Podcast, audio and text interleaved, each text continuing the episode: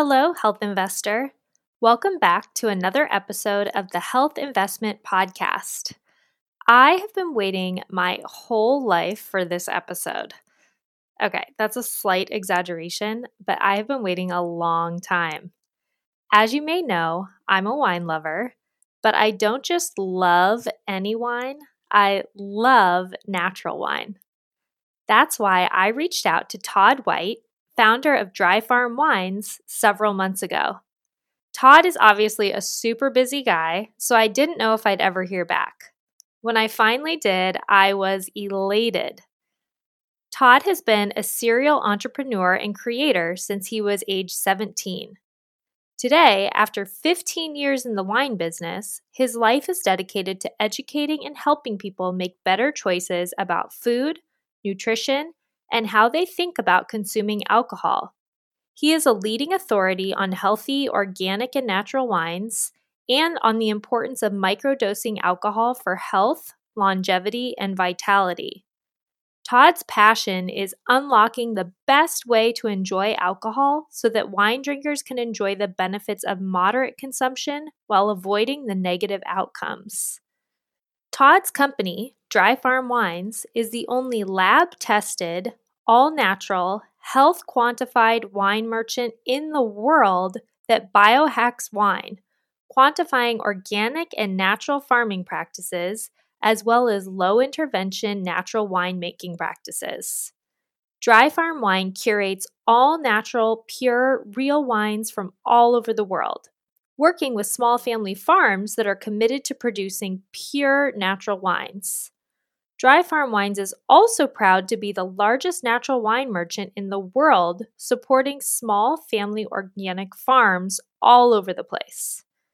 At the end of the episode, Todd was so gracious to give me a promo link to share with you. If you're interested in trying dry farm wines for yourself, and I'm pretty sure you will be after you hear everything Todd has to say, you can visit dryfarmwines.com slash the health investment and get a bottle of wine with your first order for just one extra penny. As I mentioned, it's a subscription service, but the cool thing is that shipping is always free and you can pause your membership or cancel anytime. If there's anything people talk about more than the quality of Dry Farm Wine's products, it's probably their customer service. They pride themselves on offering customers 100% happiness guaranteed, and they truly mean it. I'm so excited to put this awesome company on your radar, and I know you're going to learn a ton from Todd today. I'm calling this episode Natural Wine 101 because, as you're going to see, Todd essentially teaches a crash course on the topic. By the end of the episode, you're going to know everything you could possibly want to know about natural wine. Enjoy! And don't forget to snag your penny bottle of wine at dryfarmwines.com slash the health investment. Hi, I'm Brooke Simonson, certified nutrition coach and host of the Health Investment Podcast. Here's the thing you deserve to feel amazing. But here's the other thing there are so many confusing messages out there. Week after week, I'm going to share tips and practices that actually work for simple weight loss and sustainable wellness because I want to help you get healthy for good without any BS. When I'm not podcasting, I work with clients one on one. So visit the show notes to book your free consultation. And don't forget to leave a review so that others can become trim, energized, confident, BS busting rock stars like you. Thanks for tuning in. Enjoy the episode. Hi, Todd. Thank you so much for being with me here today on the Health Investment Podcast. I was just explaining to you off air that I have been dying to have a natural wine expert on the show, and I reached out to you first. And I'm so excited that it eventually worked out for me to chat with you today. So thanks again for being here. I am super excited to be here. There is so much to learn about natural wine and natural wine revolution, and more importantly, what we call the dirty dark secrets of the wine business. Oh, well, I can't wait to learn those. That's very exciting. Can you share a bit about your story and background and what led you to start Dry Farm Wines? Well, Dry Farm Wines was really an accidental business, as many are. I was just trying to scratch an itch I had. I didn't know what natural wines were. I live in the heart of the Napa Valley and have for 21 or two years. And so I knew a lot about wine. I had made wine before. I have drank, been drinking wine since I was nine years old. I know uh, I have drank a lot of wine, and so I'm just been a lifelong aficionado. But what happened? I I started. I became ketogenic is really what triggered off about five years or six years ago. I became keto, and that's really what triggered off a change in my drinking habits. But I'd been a biohacker since and experimenting with fitness and you know, and and nutritional programming or dieting since the 1980s. I had found that a low carbohydrate diet with the Atkins diet, Atkins diet in the 80s made it easy for me to sort of control weight gain. Hmm. And I did I wasn't I wasn't didn't know what the keto, ketogenic diet was at the time, nor did few other people. But I did know eating low, low carbohydrate carbohydrate diet allowed me to uh, to quickly lose weight. I would just use it uh, periodically. What happened next was that, you know, just uh, throughout the years, I became a more dedicated biohacker. And today I have a whole series of regiments and rituals that I practice, including cold thermogenesis and intermittent fasting, extended fasting, different protocols for fasting, and low carb and meditation, and a whole long list of what I would call biohacks. But five or six years ago, I experimented with the ketogenic diet, which is very popular today, but five or six years ago was only just coming to the awareness of biohackers. And I started experimenting with it, complete with, you know, blood testing and started off with urine sticks and then went to blood testing and experimented for a few years, for three years probably, with what I would call therapeutic ketogenic diet. Mm-hmm. That's a very rigid keto program. Right. Um, you know, 70 to 80% fat and the balance in moderate protein and, and, um, and unrefined carbohydrate, primarily vegetables. So when I went, I, I, I went on it uh, to break through a weight loss plateau. I mean, I was not heavy. I was just like, I had just, you know, flattened out. I was trying to lose another five pounds or so. Turns out I lost a lot more than that when I went on keto. And so, but I couldn't drink standard wines anymore when this happened. Hmm. They were making me sick. I didn't feel good. I was like getting terrible hangovers and brain fog in the morning. And I didn't know what it was. I thought it was alcohol. Actually, I thought I had become more sensitive to alcohol as a result of being keto. And that's a common side effect for many people. And so I, I, and, and wine has, we'll talk about alcohol, but wine alcohol levels in wine has been rising over the last 30 years and now it's nearly 15% by volume in the united states and many are much higher. That's just on average. And so i thought it was really alcohol. So what i did was i i was asked this friend of mine who was the smartest guy i knew in the wine business. He lives here in napa valley and I asked him, I was like, how low? I was going to make some wine and remove the alcohol from it because there's a technical process that you can actually separate, you know, water and ethyl alcohol hmm. in a reverse osmosis, right? It's, it's pretty simple. It's commonly done for wines that get too high in alcohol or are too hot. So it's a cheap process. I, I knew a little bit about it, but I asked my friend, listen, I want to make some low alcohol wine because I think alcohol is just like having a really detrimental uh, impact on my life and I don't feel good drinking it, but I love wine. I don't love alcohol. And it also surprises many people to hear me say that alcohol is a very dangerous neurotoxin that destroys millions of lives. Mm-hmm. Right. And so I think we have to be very conscious, careful, and deliberate about alcohol, which is why I only drink low alcohol wines today. And we'll talk about that shortly. So I asked him how low you could. We had a discussion, and in the discussion, he said, "Have you had any of the low alcohol wines coming out of Europe? Because they certainly know low alcohol wines were pro- produced in the United States. Uh, still none, hardly, and there were certainly none at that time.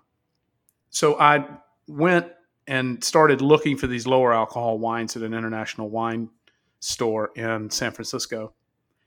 And um, the only way I could determine the alcohol levels was just look at the bottle. Mm-hmm. And by law, and we'll talk about the corruption between the wine industry and the U.S. government and the politicians, but by law, just informationally, even the alcohol printed or stated on a wine bottle is not required by law to be accurate. Hmm. And so it can be as much as one and a half percent higher than what's printed on the label. We can talk about that again in a moment. So, but anyway, that was that was so accidentally. I'm not even thinking of this as a business, but accidentally, I discover the very small emerging natural wine revolution that was going on in central France. Huh. Just completely, completely by accident from a friend of a friend who I was talking to about low alcohol wines. And I was like, hey, there's this one importer um, that seems to import low alcohol wines from Europe that I really like the taste of them. And uh, I searched and I looked him up on Facebook and I realized we had a very, we had a close mutual friend. Oh, So I called my mutual friend up and I was like, hey, do you know this guy? He's like, yeah, he used to work for me. You know, now he imports natural wines. And I was like, what's a natural wine? yeah. because the term is very confusing to consumers. You know, you say, "Oh, I sell natural wine." They're like, "Aren't all wines natural?" Yeah. And no, they're not for reasons that we're about to talk about. So that was sort of how it began. And then, see, I had made wine back in 2005 in Napa Valley, and so I knew something about enology. I'm not a winemaker, but I knew about enology, and I knew about that there were labs that did quantified testing for uh, enology characteristics and uh, sugars and all kinds of other things, and you know hundreds of tests that could be run on wines. And so, I'm still not think of it really quite as a business yet, but I'd get these, some of these wines that I like, and I start putting them through lab test and start developing this sort of quantification, like a biohacker, Mhm. who's quantifying the wine based on the aesthetic, meaning the way it looks, smells, and tastes. That's the aesthetic of the wine. And then combining that with certain lab characteristics, some of which were of health interest to me and some were of taste interest to me.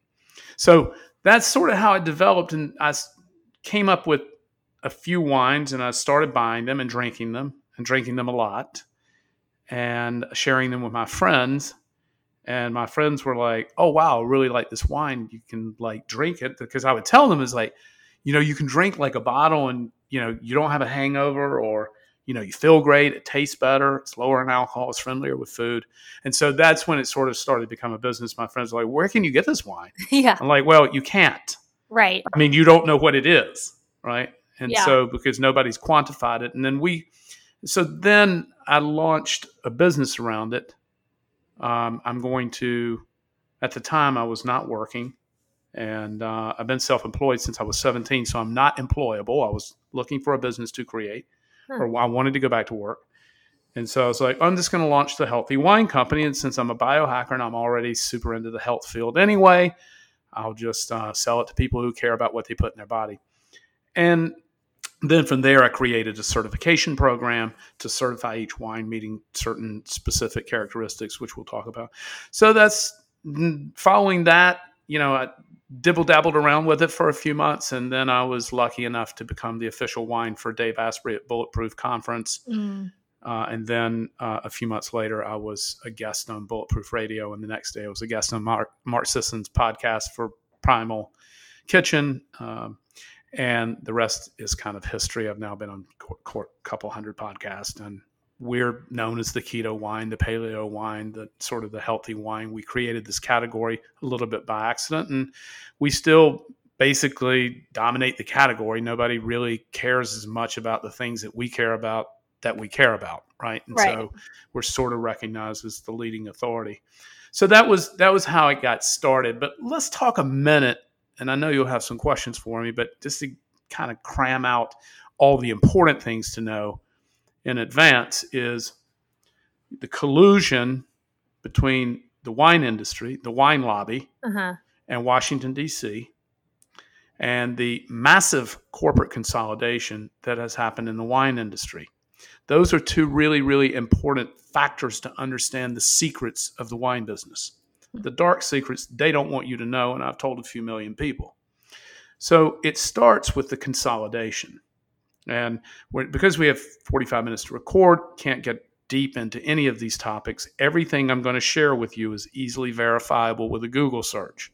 So I'm not making this up. Mm-hmm. You just you can go do the research. They don't make it easy for you to find, but it's out there. So what happened in the wine supply is exactly what happened in our food supply. Mm. So in our food supply, we've got eight to 10 companies that touch almost everything we eat. Right. Right. Now, in the wine business, you got the same thing. So today, the top three wine manufacturers make 52% of US wines, just the top three. Hmm. And the top 30 wine companies in the US make over 70% of wines. So when you go into the grocery store and you look down those long shelves of hundreds or thousands of bottles, those are all primarily made by a handful of people. Hmm. Now, they don't want you to know that. So they hide behind thousands of brands and labels, right? Yeah. To confuse you because these are multi billion dollar marketing conglomerates. So here's how they sell that wine to you so they put the picture of a farmhouse or or a chateau, or they want you to believe that, or in you know, take Robert Mondavi as an example, which is a very famous wine company in the United States. It's now owned by the largest, the second largest wine company in the world. And when they bought it from the Mondavi family, it was it was one thing. It's a completely different thing today. See, when they bought it, they paid $1.2 billion for it. And that was 15 years ago. Wow.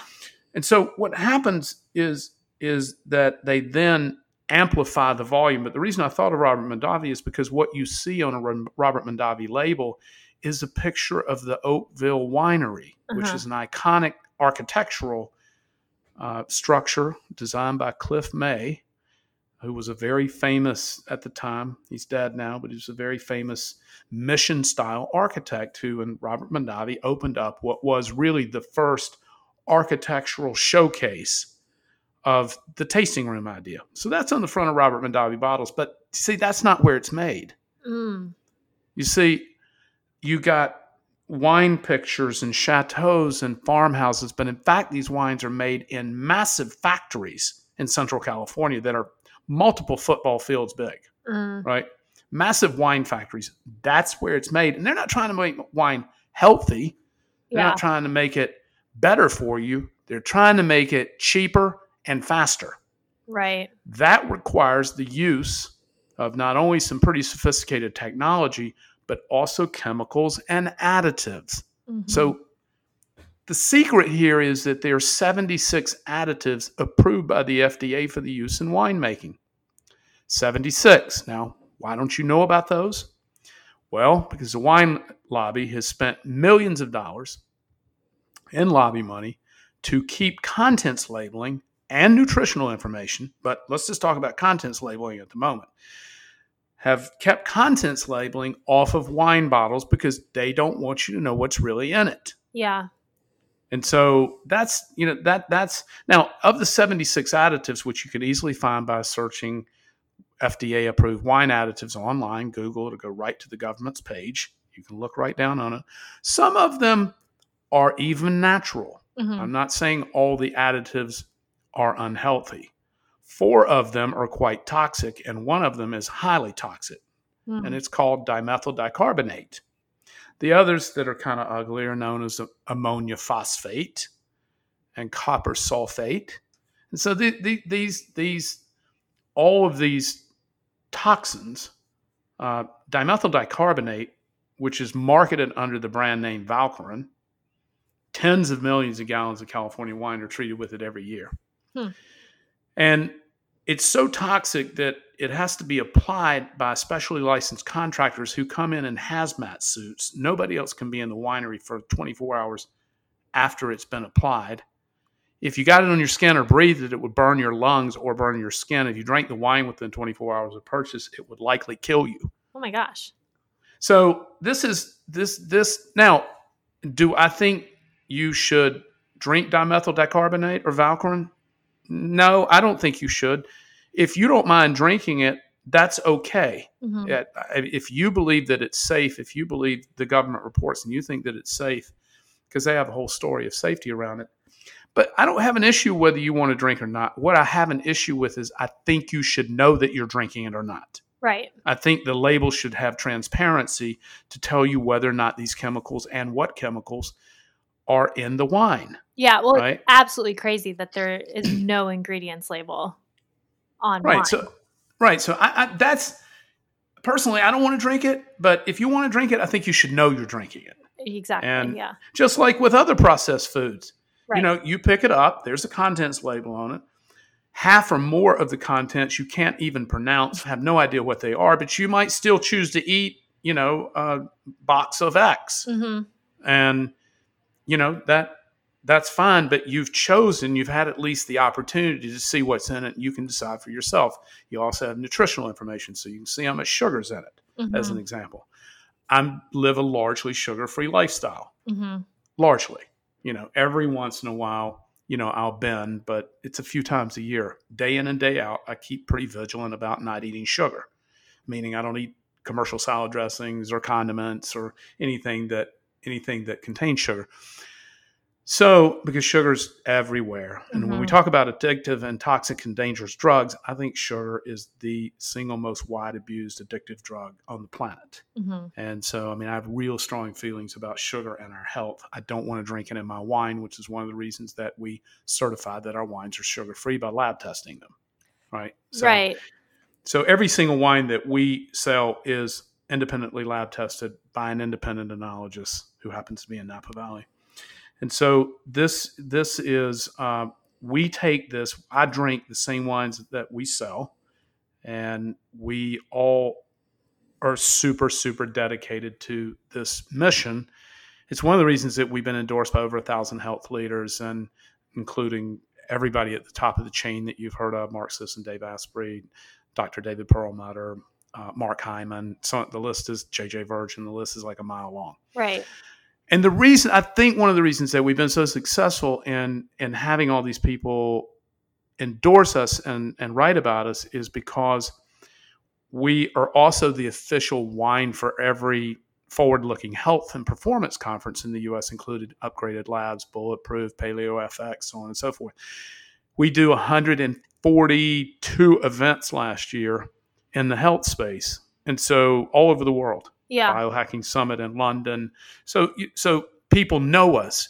And so when they come and they meet us and they can see our passion and the fact that we happen to be ripped out, Yeah. right? And we're in great shape and we walk the walk. So we're seriously committed to living a lifestyle. We don't we're not really in the wine business. We're in the health food business that is a lifestyle Yeah. and so that's kind of how we think about it and and um, so you know w- let, let me just define for you categorically what a natural wine means Oh, I was going to ask that. nice nice i've done a few of these Yeah, I can uh, tell. so natural wine is a very specific category of wine it's a tiny category of wine it represents less than less than one tenth of one percent of all wines in the world wow. there's less than 1500 natural wine growers in the world there are a couple hundred thousand winemakers and wine brands in the world and so it's a really really tiny category and the other thing about natural wine that keeps it tiny is you can't make any real money doing it Hmm. because natural wines can't be made in very large quantities. And I'll explain to you why in a moment. So, natural wines are made by small family farms. Uh, there's very little in the US, and no wines in the US currently meet our standards of, of purity and health. Oh, wow. So, there's probably about 25 natural winemakers in the United States, give or take, but none of them make wine exactly to our criteria. But we'll get to that in a second. So, natural wine. Now, Dry Farm Wines, let me cover a couple other things. Dry Farm Wines, my company, is at the minimum natural wine, but then we have additional criteria that the natural wines have to meet. So, our certification, our standard is higher than just being natural Oh, okay. we have a, we have a couple of other additional requirements that I'll talk about in a moment.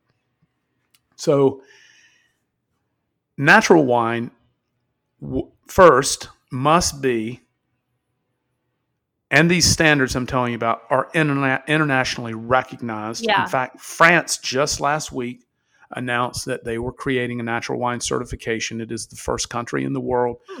to create a certification for natural wines. And so that announcement just came out last week. It's an outstanding development because now we get to sort of get somebody to legitimize this. Hopefully, other countries will get on. But within the wine community, within the natural wine community, and within the wine community, for those who are educated about natural wine, there is a very standard understanding of what that means. hmm And everybody agrees on that. There's no debate about what a natural wine is for people who know what natural wine is, right? Okay. And and so, um, but there's no certifying body for it. Although, as I said, Dry Farm Wines has its own certification process, which is over and above just natural. But to begin, what everyone agrees with a natural wine is, is that it is grown organically or biodynamically Okay. right? Biodynamic farming is a prescriptive form of advanced organic farming, right? Okay, And so yeah.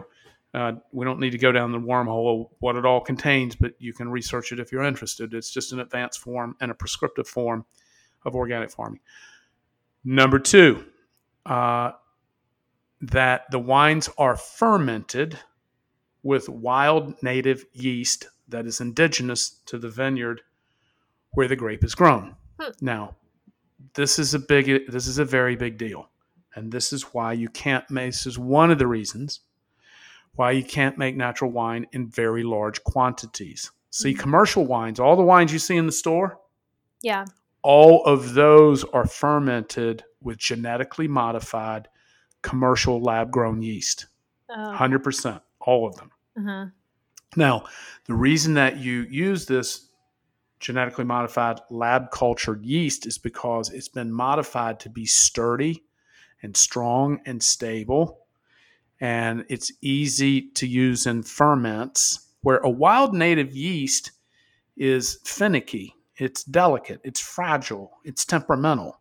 It's not as easy to work with, and you can't make wine in very high volumes with it. It's just Mhm. too unstable. hmm See, every single wine berry in the world at the time of harvest is covered with yeast. It's Hmm. collected in the air.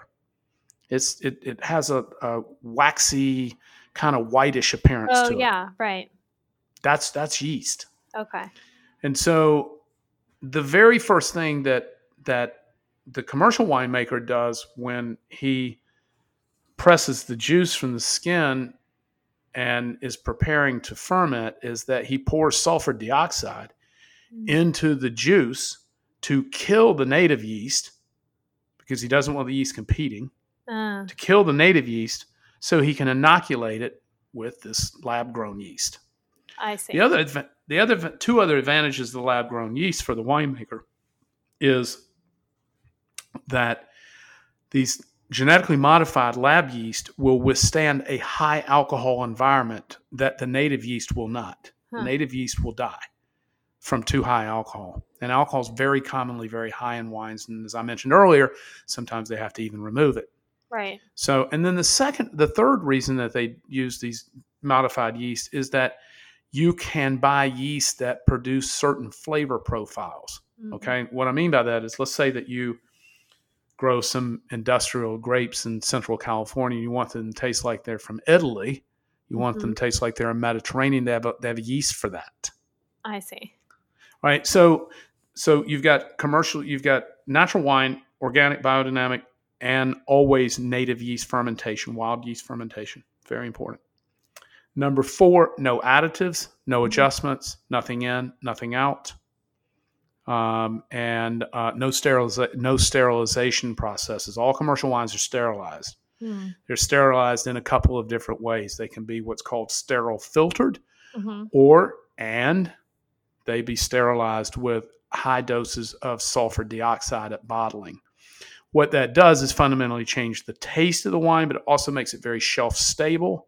Hmm. And um, using small amounts of sulfur, which has been used since the Romans in, in wine preservation or stabilization, how much sulfur you add is the is the critical issue hmm is it is it to stay is it is it a dose of sulfur that stabilizes the wine but does not preserve it or sterilize it. Mm. See, when you go to preservation and sterilization, now you're you're killing anything and everything that's alive in the wine, including gut-friendly bacteria that exist in natural wines, which is what why Dr. David Perlmutter, who's probably the best recognized gut health and gut immune authority in the United States right now, and has written best-selling books around it, endorses us and has written about us and um, has uh, spoken about us repeatedly is because in natural wine, which has not been sterilized or preserved, you still have living bacteria in it. Right. And so, but that creates other issues. So natural wines are not going to age like for 10 years, right? Mm-hmm.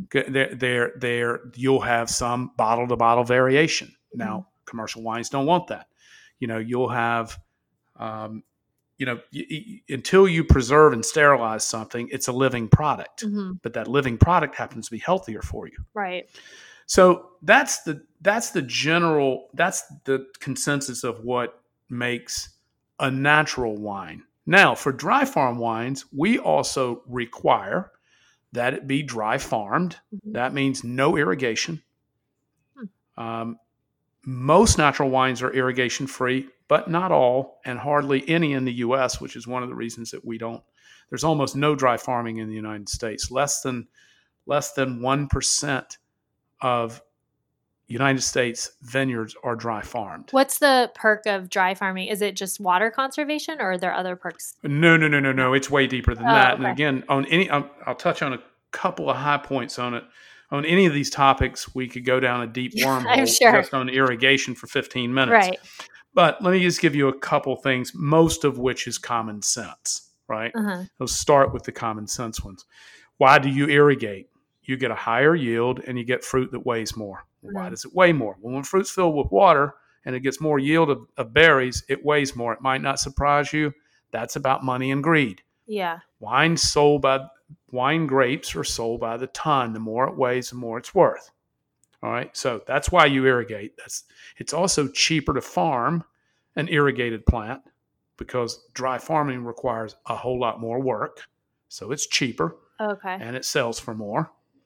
And um, and then why you shouldn't irrigate is it is bad for the planet. Uh-huh. It is bad for the vine, and ultimately, it is less healthy for the person drinking it. Here are the reasons why. This none of this is my opinion. There are studies published on this. Irrigated grapes, as well as non-organic grapes, are lower in polyphenols, flavonoids, and antiflavonoids that impart the health benefit from drinking wines. These are the health compounds that are found in wines. hmm The most famous polyphenol is called resveratrol, which no doubt most people or many people have heard of. Uh, we can get back to that in a moment when I tell you about how wine is made and why red wine contains four times the polyphenols that white wine does. We'll get to that in a second. So, so the the irrigation creates less healthy fruit. So the polyphenols are lower in irrigated fruit. They're also lower in non-organic fruit. Those are scientific facts. Then, on top of that, it it it imparts it compromises significantly the quality of the taste of the fruit Hmm. and the depth of the fruit. Common sense might tell you that it's not surprising when you fill a grape berry with water, it dilutes everything, not only the health properties, but it dilutes the character of the fruit as well. Hmm and so and so it's less healthy but then it doesn't ta- the fruit doesn't taste as good which is why it's illegal in most of europe to irrigate a grapevine. So people say in california you know we have to irrigate it's hot and dry here and it's like that's simply not true grapevines have been living all over the planet for over 10,000 years in some of the harshest climates in the world including places like greece or places like Sicily and Italy, which is basically a volcanic island that is super hot and super dry, Right. and uh, there's no irrigation there either. Right. And all, so it's true that there are some places, you know, like central France, where it's moist and cooler, and it's easier to farm without irrigation, but it's not required anywhere and not used We sell wines from all over the all over the planet, certainly in some very harsh and dry places, and they are dry farmed. Hmm. So it's you know so so it it it also it also leads to an alcohol problem.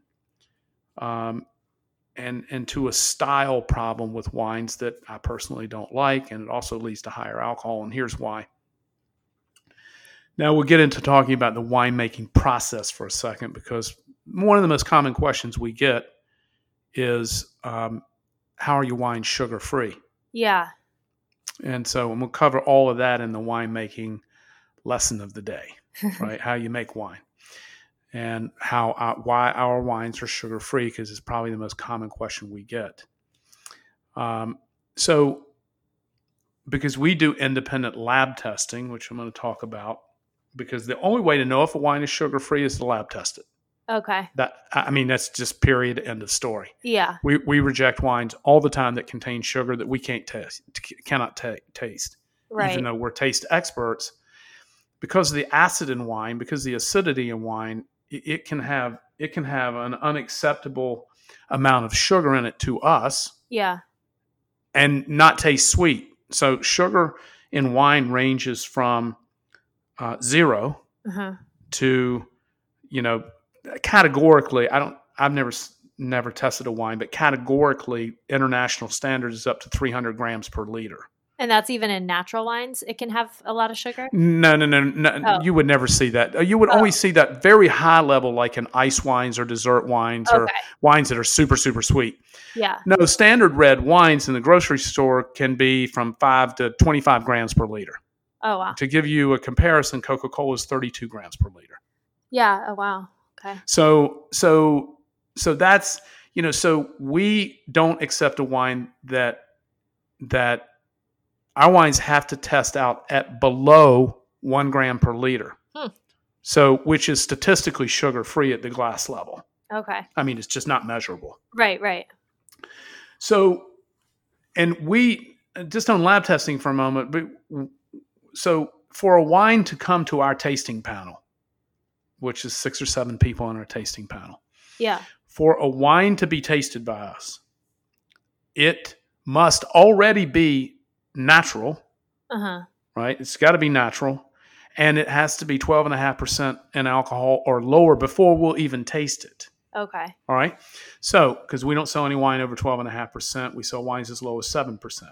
Hmm. The wines I drink generally day to day are between 9 and 11%.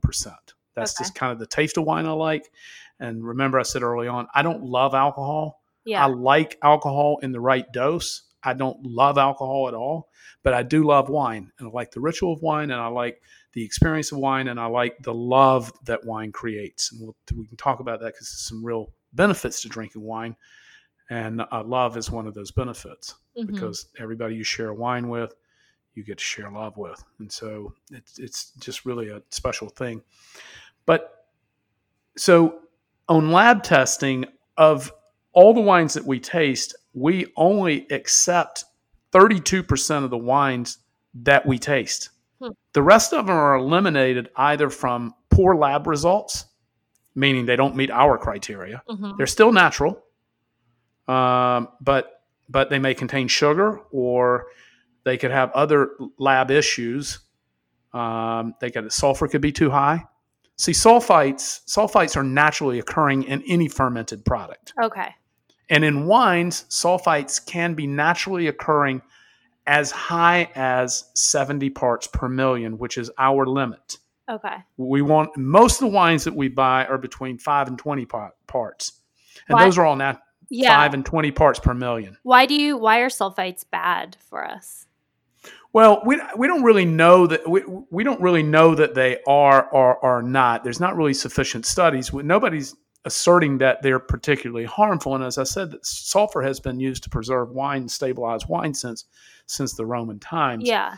But what it does do for sure is it changes the taste of the wine Uh-huh. because it kills everything living in the wine. It kills all the gut friendly bacteria we were talking about earlier. Got it. It kills it kills anything that's alive in the wine. That also fundamentally changes the taste of the wine Okay. and it McDonaldizes it. So Yeah.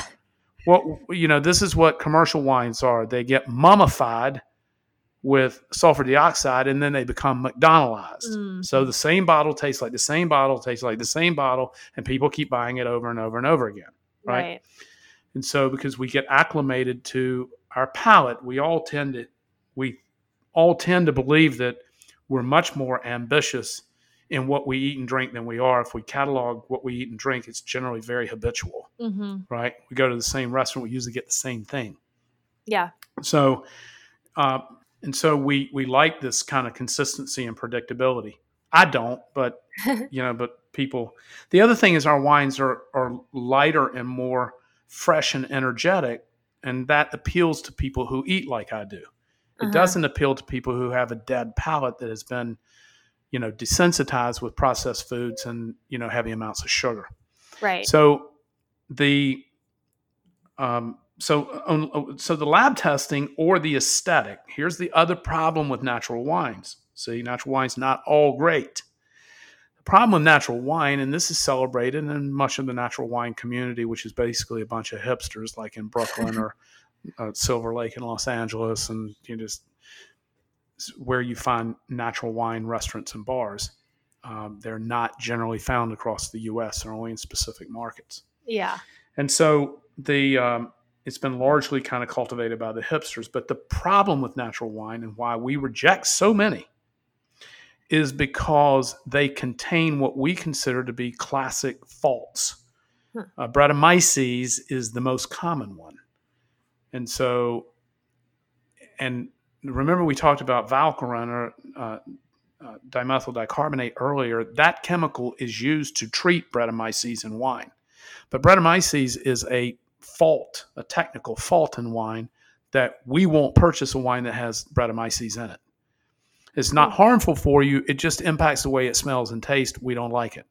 Hmm. So a, a natural wine can oftentimes, because they don't use sulfur dioxide, it can be what's called mousy. Uh, it has a mousiness to it. You can, it's kind of a mouse fur at the back of the palate. It's just a weird thing. Uh, yeah. Um, it can be um, um, it can be barnyardy. It can be funky. we, we won't buy these wines, and see. so um, and and they're quite common in the natural wine world, and they are oftentimes celebrated by people who are um, people who are dedicated to to to the natural wine revolution and the enjoyment of natural wines. Oftentimes embrace and like these faults. We just don't like them. We're kind of classic. We love classic styles of wine that are just alive and fresh and better. Mhm. And the problem is without using sulfur dioxide and other chemicals and additives, many natural wines have these faults. Mm. And so we won't buy them. And so that's the reason that, you know, our purchase rate is so low. Um, and the reason we have to work with so many farms uh, is because, you know, we just don't buy that many wines that uh, we only buy about 32% of the ones that we end up tasting. And so let's let me move on to the sugar free thing and how wine is made and the polyphenol. And then we can get to maybe you have some questions, but this is the final kind of part of the lesson that is useful for people to know. So, Mhm. how you make wine is that you press the juice from the berries using what's called a bladder press, usually. You press the juice from the berries. Remaining behind are the skins and the seeds and some stems, Mhm. right? Uh, and then you that juice, when it's squeezed, is is pumped into a tank. And then this is where the yeast comes in. If it's if it's a commercial wine, then they inoculate it with they pour sulfur dioxide in, kill the native yeast, and inoculate it with with um, with commercial yeast. Or if it's a natural wine, they allow a spontaneous fermentation to occur, meaning that the present yeast already there in the juice activates at a certain temperature. Yeast won't activate if it's too cold. They activate, and the yeast eats the sugar. That's the food source for the yeast. Mhm. The byproduct of that, when the yeast are eating the sugar, they emit carbon dioxide and ethyl alcohol. That's how you make wine. Mhm. Now, if the wine is allowed to fully ferment, meaning the, the yeast is allowed to eat all of the available sugar, then the yeast will die and the wine will be sugar free. That's a winemaking style. Not all natural wines are sugar free. Um, most are, but not not all. And so it's a winemaking style to disrupt the um, fermentation, and you can do that in a couple of different ways. The most common way for commercial winemakers to do is to again introduce sulfur dioxide back into the wine to kill the uh, commercial yeast in advance of a complete fermentation. And that leaves behind residual sugar, or in the industry known as RS. Hmm. Now, why do they do this? It's a winemaking style. Wines with sugar in them have long finishes, they have more mouthfeel, they have more density, uh, and they taste different than sugar free wines, right? Mm-hmm. And so, and they also have high levels of glycerol in them, which is another high sugar byproduct that creates mouthfeel and quote long finishes. And so um, that's um, that's basically how that's the basic alcohol making formula and how you get sugar in or out of wine. Sugar is not added to wine; it gets in wine because the fermentation process is intentionally broken by the winemaker mm. as a style. Now, red and white wines are a little bit different. White wines ferment with free run juice, meaning that the juice is is pressed from the berries, the skin, the seeds, and the stems are discarded, and the wine ferments in a barrel, in a tank. Mm-hmm. Red wine, and this is why red wine has over 800 polyphenols as opposed to the just over 200 in white wine. Red wine gets a different treatment. This is how it gets its color as well. So, red wine is pressed, the juice goes into a tank, and then the, ste- the seeds, the skins, and the stem are added into the tank with the juice. And that's how it gets its color. If you squeeze the juice from a red wine grape and the juice from a white wine grape, they're both clear or mm-hmm. relatively clear. Oh, interesting. Uh, red wine gets its color from contact with the skin. It also gets its increase in polyphenols um, from contact with the skin and the seeds. And it gets an increase in tannins, the structure of tannins in red wine, also come from mm-hmm. contact from the skins and the stems and the seeds. But that's why red wine contains more than four times the polyphenols or the healthy compounds found in wines than uh, white wines do. So, well, that's good news because I like red wine better. I'm a red wine drinker. It just it's just a uh, it just happens to be my uh, drink of choice, and uh, right. it's not uh, uh, nothing against white wines, but you know, a lot of women can't drink red wine mm. until they discover our red wine. we come in contact with thousands of them every year at health conferences they're like, you know, I only drink white wine. I can't drink red wine anymore. I love it, but I can't drink it. it gives me a headache, makes me feel bad. I get flush. And um, I'm saying, well, you know what? That's not going to happen with our wines. It never happens with our wines because what you're feeling is generally um, very high biogenetic amines like tyramine and histamine that are found commonly in commercial wines because of the way they're made uh, huh. and because of their extraction level, what's called extraction in the winemaking process, or the um, uh, the, the the maceration period, the time that the wine has contact with the skin and the seed, uh, mm. uh, because extractions create a bigger, bolder, richer wine. Right. So does higher mm. alcohol. Mm. When you remove alcohol, you remove density from wine as well. And so these extractions, though, have some negative health impacts for certain people, you know, particularly women uh, or people as they age. And so it's it's a uh, it's a notable difference, a, a, very notable difference. So surely you must have some questions as we come up on our last ten minutes. Real quick, I want to take a break from the episode to share one of my favorite resources with you. One of the BS messages floating around out there is that eating healthy costs too much. Honestly, I used to believe this myself. That is, until I discovered ThriveMarket.com. Thrive Market is an online grocery platform that's essentially Costco meets Trader Joe's meets Whole Foods. I love that I can shop on their mobile app and have all of my favorite groceries everything from natural wine to 100% grass fed beef to nutritious crackers, everything delivered right to my door. Last year, I saved over $1,000 shopping on Thrive. I honestly can't think of one reason not to love it. To save a percentage off your first order and see my full shopping list, click through the links in the show notes. Now, back to the episode. So I'm wondering if you, let's say, don't have access to your wines and you're visiting a store or you're at a restaurant, is what do you look for to identify a natural wine, kind of out in the wild, if you will, if you don't? Well, out in the wild, it's pretty impossible. Uh, oh. so yeah, it's pretty impossible. The best, I mean, the best shake that you have is um, here's how I approach it. I mean, if I'm, which is super super rare because I yeah. travel with wine. I mean, if I take a trip, wine goes with me. If uh, if I'm traveling in Europe, I'm staying in places. I'm staying either with natural winemakers.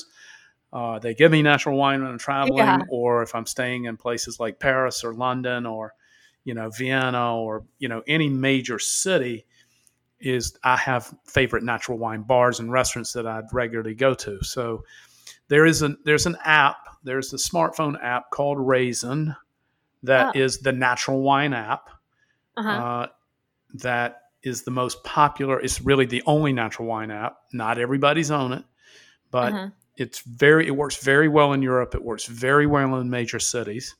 Uh, if you're in Kansas City, it's not going to work, right? So it uh-huh. kind of depends on where you're at. But you know, it works very well in New York, very well in Los Angeles, very well in and uh, so if it's if if if it's on the Raisin app, then you can just ask the bartender or the wine director at the restaurant to recommend, you know, a natural wine if uh-huh. it's on the app. Because even if it's on the app, it might not be a 100% natural wine list. It yeah. might just mean they have some natural wines. So you would have to ask you would have to ask somebody at, that buys the wine or has some knowledge of the wine on that list. As for stores, they're also listed. Um, Raisin has listings for bars, retail stores, and restaurants. Oh, cool.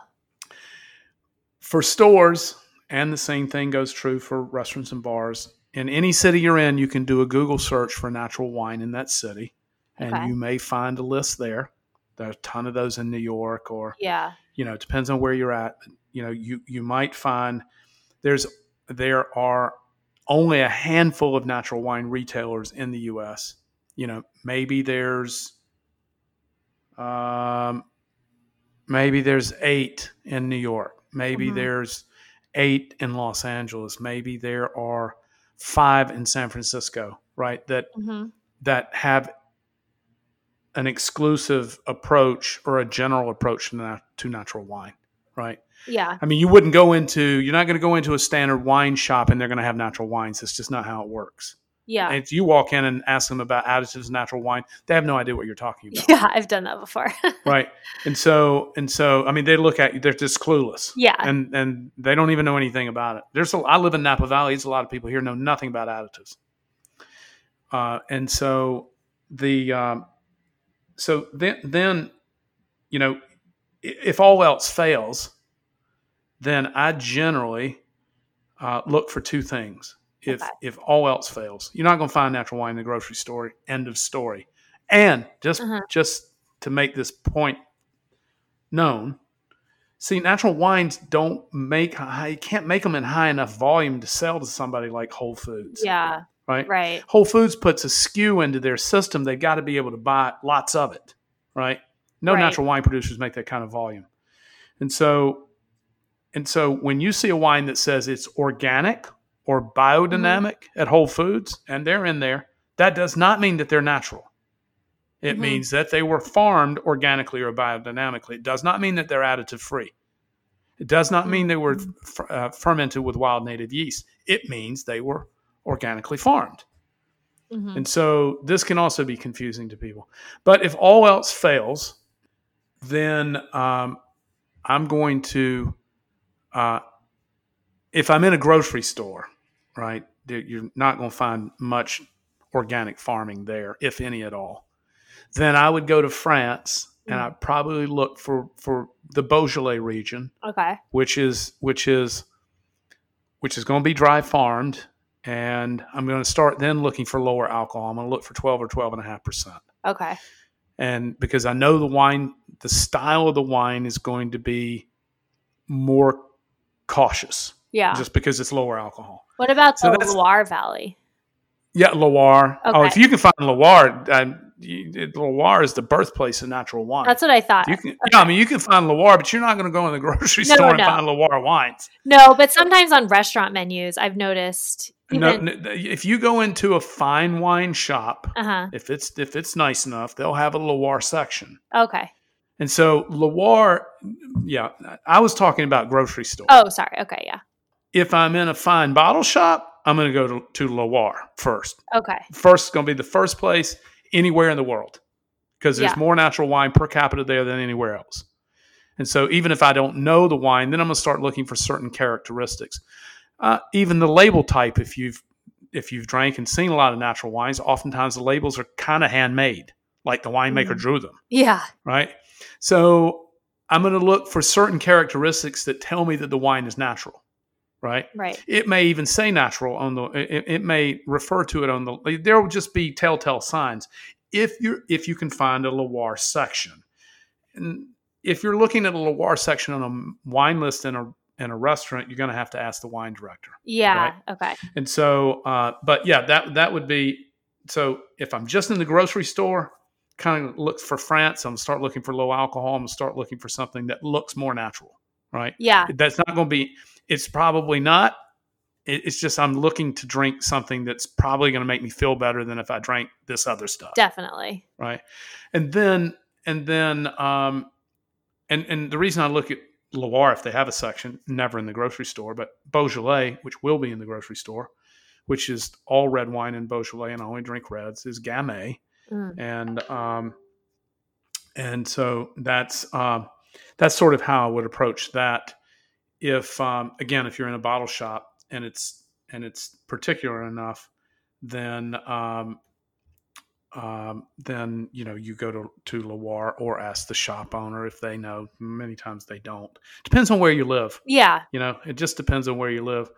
And then, um, and then of course, you know, the only way to get dry farm wines is buy it from us because we don't sell to restaurants or retailers. Right. Can you explain then? My final question then. I know you have shared so much of your time, but what would be the best place for listeners to find and follow you?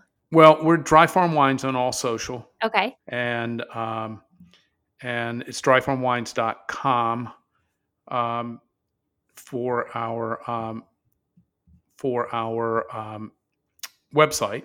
Okay. and we're a wine club if you sell up if you sign up for our mail list go onto our website and sign up for our for our email list you'll get special offers throughout the month that are not subscription based they'll just be like hey we're doing this special offer on this that or the other but we're a wine club because we because i wanted to help regular wine drinkers hmm because regular wine drinkers were the people that was me Yeah. I needed the most help.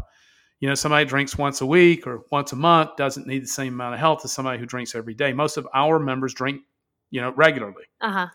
And so, um, and so our goal is to help regular wine drinkers. So we're a wine club.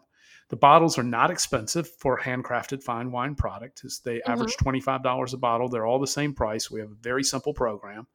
It's $159 shipping included, and that's a big deal because wine's heavy Right. uh, and then it's two ninety nine for a twelve bottle case, and you can have any frequency of delivery you want monthly.